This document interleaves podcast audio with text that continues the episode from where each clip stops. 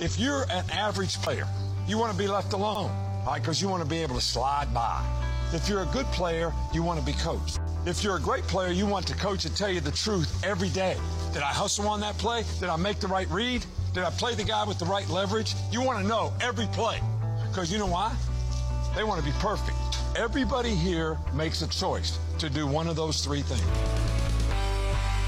Welcome to the GOAT Consulting Podcast, a podcast dedicated to people striving to be a GOAT, the greatest of all time, serving it up in a way that you can get it in all stages of life.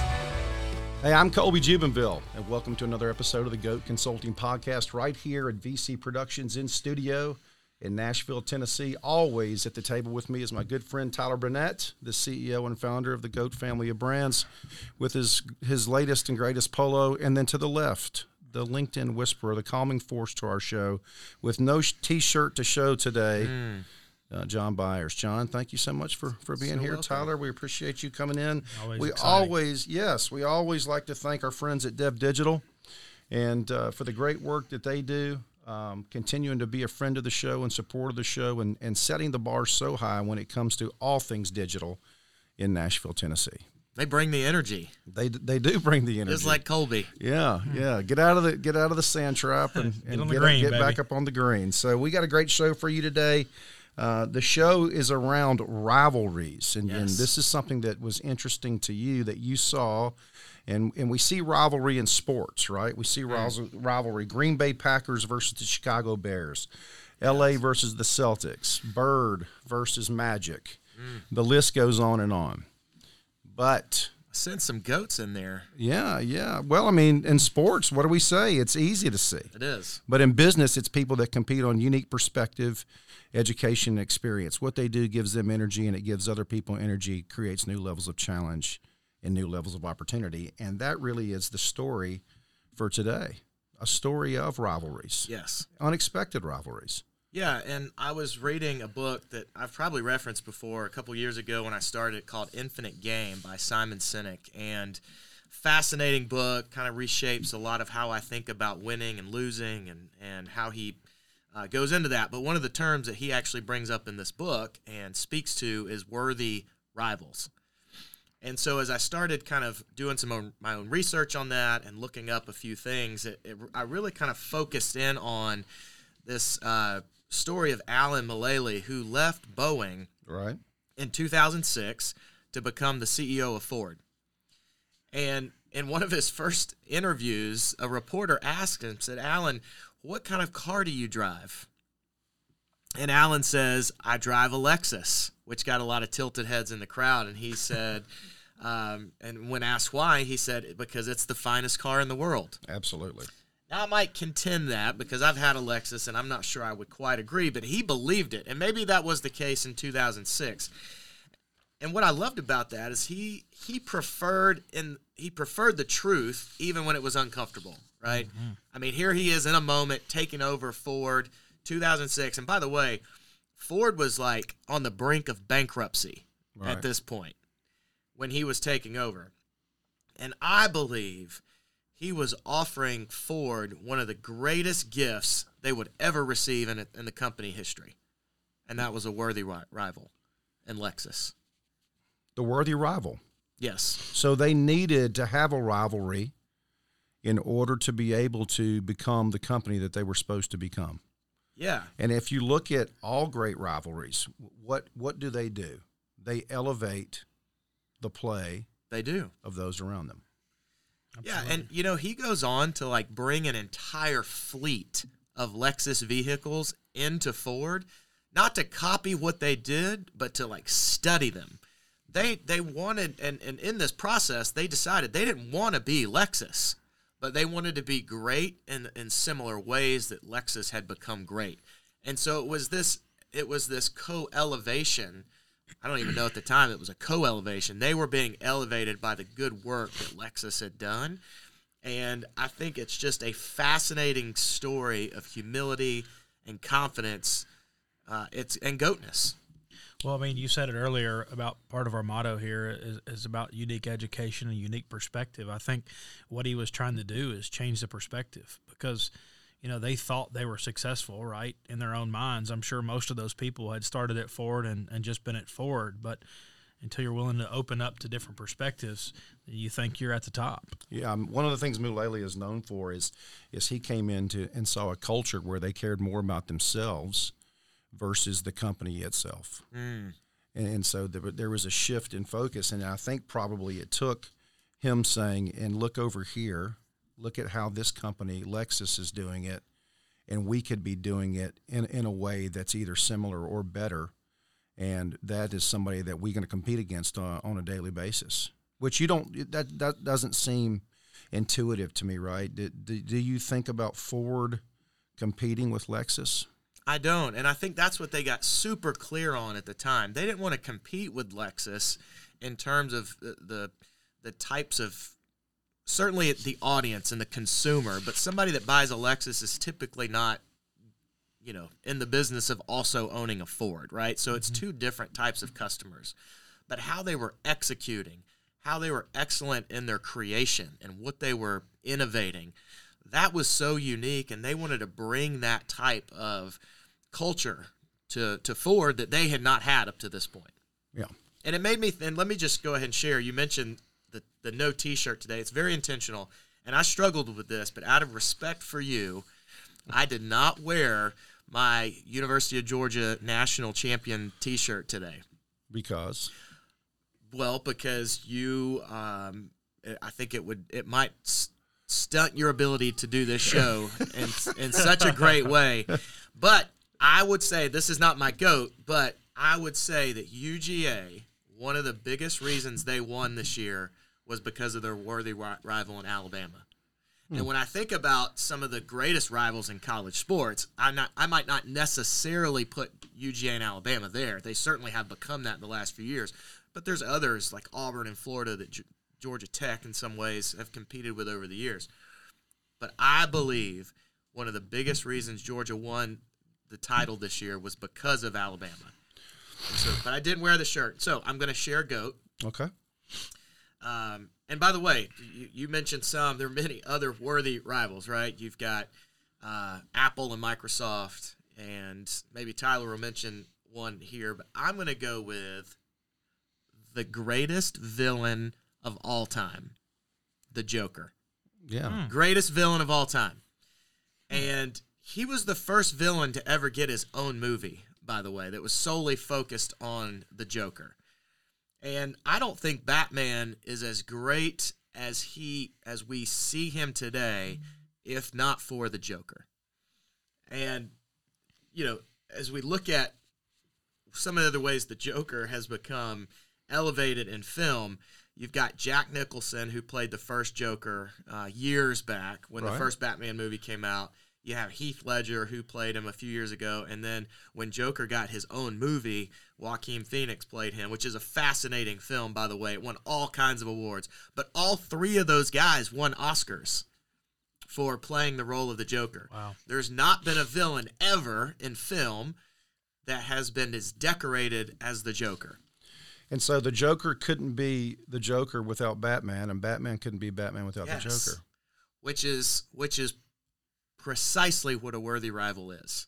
And I've, I pointed out a few things just because I tend to look at a little deeper. But why is the Joker so good? He's he, and why do we connect with him as an audience in such a way? At least for me, I'm partially making this up, but he wasn't originally bad. If you watch this the solo film where mm. Joaquin Phoenix is is the Joker, he wasn't originally bad, but he was a bad product of his circumstances the audience, us, we sympathize with him because of that. And then, of course, he's got this uncontrollable laughter. That's what makes him so good at being such a unique and the greatest villain of all time.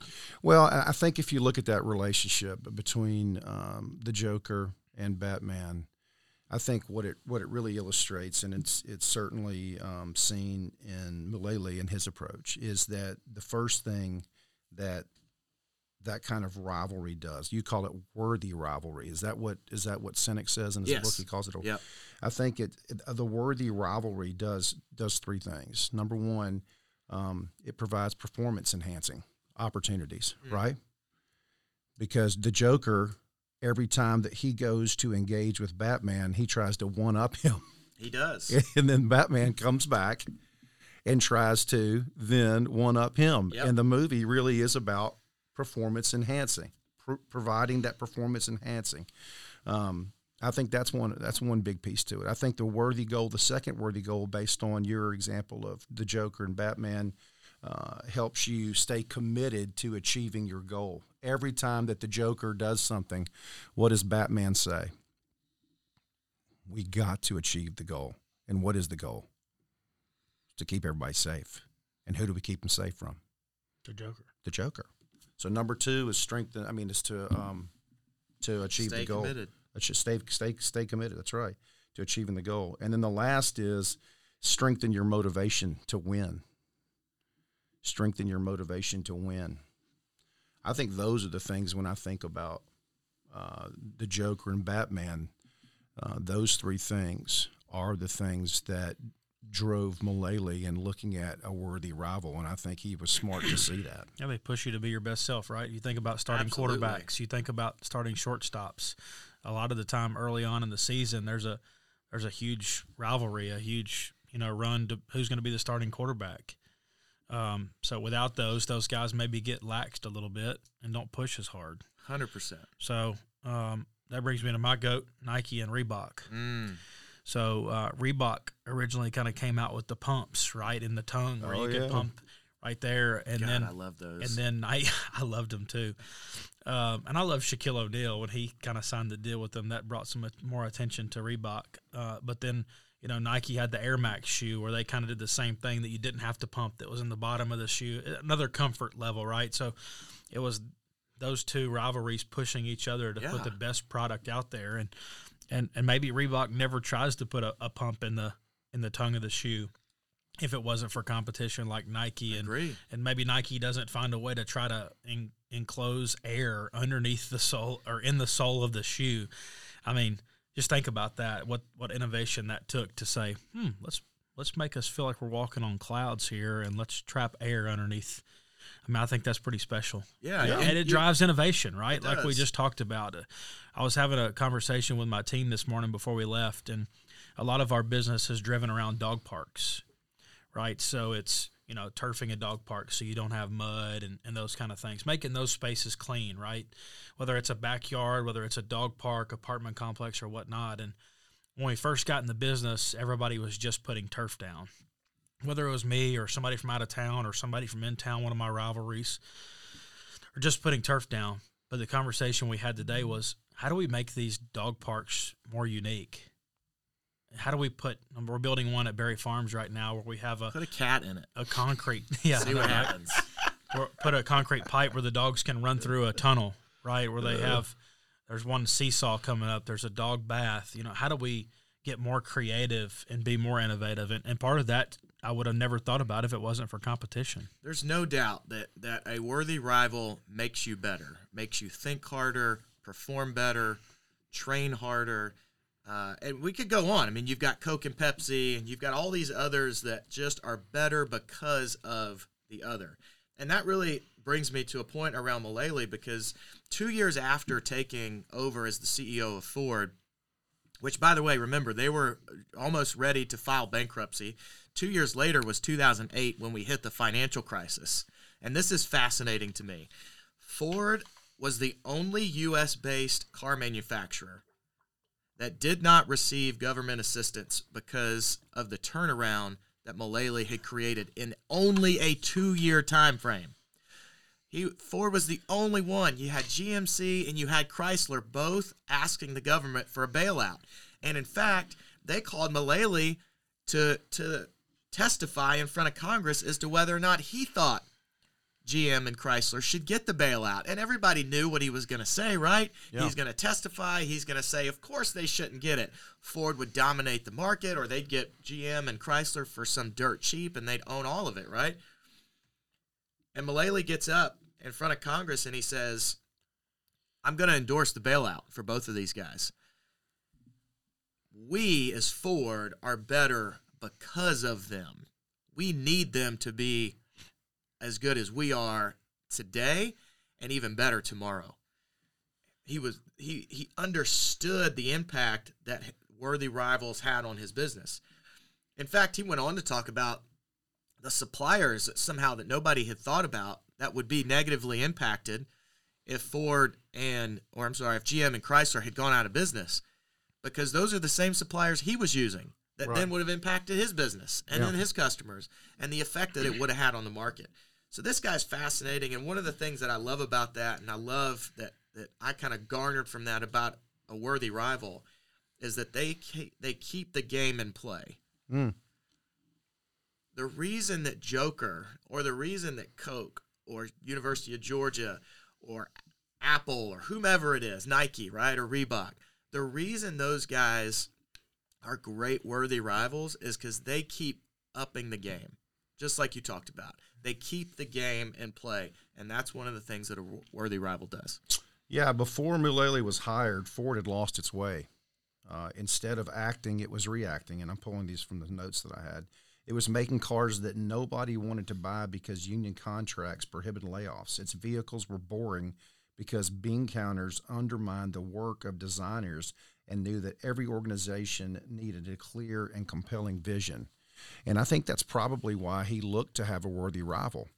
Is if you look at when does a rival become worthy?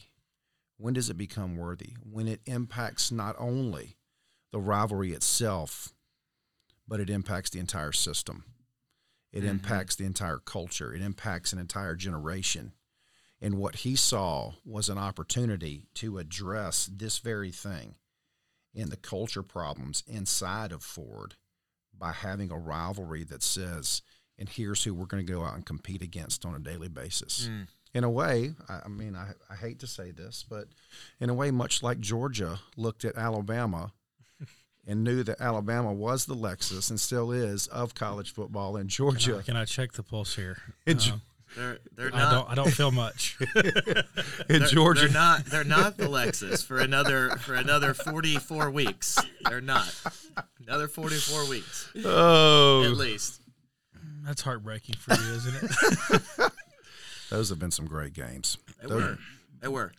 They were, and but I they think I think those I think those rivalries help create a great leader too. Mm. You know, because yeah, he could have easily, like you said, just said no. Um, I, I don't support a bailout, and and sometimes it's hard to see the forest for the trees. Um, One of the things I would ask Mulally is like he wasn't about beating the rivalry. That's what I think's fascinating because if if if he was about winning, if he was about winning over a competition, and certainly there is there is something meaningful about that, right? Like he would have said they don't get the bailout. Ford would have gone on for at least a time and dominated the market. But he doesn't. And that's what I think so fascinating. I would want to lean in with him and say, What like what do you think about winning and losing? I think he would mm-hmm. he would blow our minds with what he might respond. Because I don't think it was about that for him. Worthy rivals aren't about winning and losing. They're about elevating. yeah, Y- yeah. I mean, it's an interesting concept. I think that uh, I think that's if you go back to Joker and Batman, it's that the the franchise goes on. The latest Batman, well, it, it's about what fans go in there ex- hoping to experience what the next elevation of the rivalry Yes. between those two. Absolutely right. So do you so do you have to have a rivalry to to up your competition, to up your game, to improve your performance? tell me one scenario in in the history of the, the universe where something great didn't happen something great happened where a worthy rival wasn't in play Oh man. David and Goliath. I mean, that's not where it's not, but I mean, I- I'm thinking a of everything. rival. There's always a worthy rival Yeti and Yeti and uh, what's the other one that's here out of Nashville? Orca. Yeti and Orca. So there's So- not there's not one. I, I can't I can't think of one I couldn't think of one when anything great happens there's a worthy rival involved When anything great happens, there's a worthy. so invo- so it's worth rival us paying attention to Yeah, and worth us leaning into why rather than trying to beat a worthy ri- rival how do we study them in a way that Mulally brought a whole fleet of Lexus cars to to the Ford plant, study them in such a way to, that's going to help elevate our game, make us better, do great things. I feel like we're pounding the pounding the topic here. But Well, I, you know, it's the worthy rival. I mean, and I think that that's the focus, right? Uh, it's something to different to think about. If you if you think about business and leadership, it is not counterintuitive. It is intu- It is not intuitive to think. It's counterintuitive to say, um, "I'm going to look at somebody else in order to see how we can up our game." But when you take those moments and you look at the, the examples that we've given today, the NBA was on the verge of collapse until um, Bird Johnson. and Magic Johnson uh, established that rivalry. Well, I think it. I think it, it helps the end user too, the consumer, right? Because Absolutely. you're constantly working on quality, which the definition of quality is delivering a better, gooder service at a reduced cost. There you go. So you think about, let's just say Walgreens, for instance, if they there was there was no no other competitor, you know, the prices of their stuff could be hundred dollars instead of ten dollars, right? So if those companies don't push themselves to deliver quality at a reduced cost, then the end user is the one who who has the issue there. So I think it's good for our economy. It's good for it's good for everything. Good for the end user. It's good for the company. when when um, Apple decide to follow, by the way, their worthy rival Microsoft in coming out with their similar version of Microsoft's PC, Microsoft put out an ad that said, "Welcome." Uh, I forget exactly the wording, but it was like, "Welcome to the welcome to the world of personal computers, Apple." Yeah. Like it was, I just thought it was so cool. Like they didn't try to trash him, but it was like, "Glad you're here." Glad you're late, but glad you're here. yeah, like I think there was probably a, little, little bit, bit of of tongue in cheek in there all at the same time. But I thought it was such a cool ad that they put out just to say, "Welcome to the game." Welcome to the game. Well, and I- and it makes me think a little bit, you know, back to our Southwest deal, right? And your Toyota and Lexus comparison. Like the market needs different kinds of companies, right? There's people who love Southwest, there's people who love American, people who love Delta, and they love it for different reasons. Yeah. And it's hard for one company to appease everybody. So I think that's another thing that makes the market great too. If if you had a if you loved American Airlines, you loved their style, but you only had a Southwest option, you probably just wouldn't fly. And so then you might taint the flying or what you think about flying. So I think it's good to have different culture, different vision, and different suppliers. Yeah, it's the feeling of uniqueness and excitement that comes along with that. So not only internally, like Mulaney, Mulally used with Ford and Lexus, you can see it happen externally and the excitement that's created. And we're very much looking forward to the Alabama eh, Georgia rivalry. If, I'm if watching that's that with what- you If that's what you want to call that, I don't. I don't know if I've ever heard it all the way until until now, but we're going to give that to John Byers for today. We're going to say, John, we're going to say for today that the Alabama Georgia rivalry is alive and well, and so is the Auburn and Alabama rivalry, and and really the rivalry between Alabama and everybody else. Well, what do you get excited for in sports? You know, basketball. I don't watch any basketball this year. We just had a rivalry week. John just sits here and smiles as he knows that uh, I've got to wait for another 300 and how many 344 days to see that game again. 44 weeks. Eight, Forty- week, eight weeks today. 44 is it really? Eight weeks today. 44 weeks. So if you're out in the market, I, I do suggest that you go look for a Lexus over a Ford, but uh, we'll, we'll have that in another episode for Tyler Burnett and John Byers. I'm Colby Jubenville. This is a rivalry week at uh, the Go Consulting Podcast.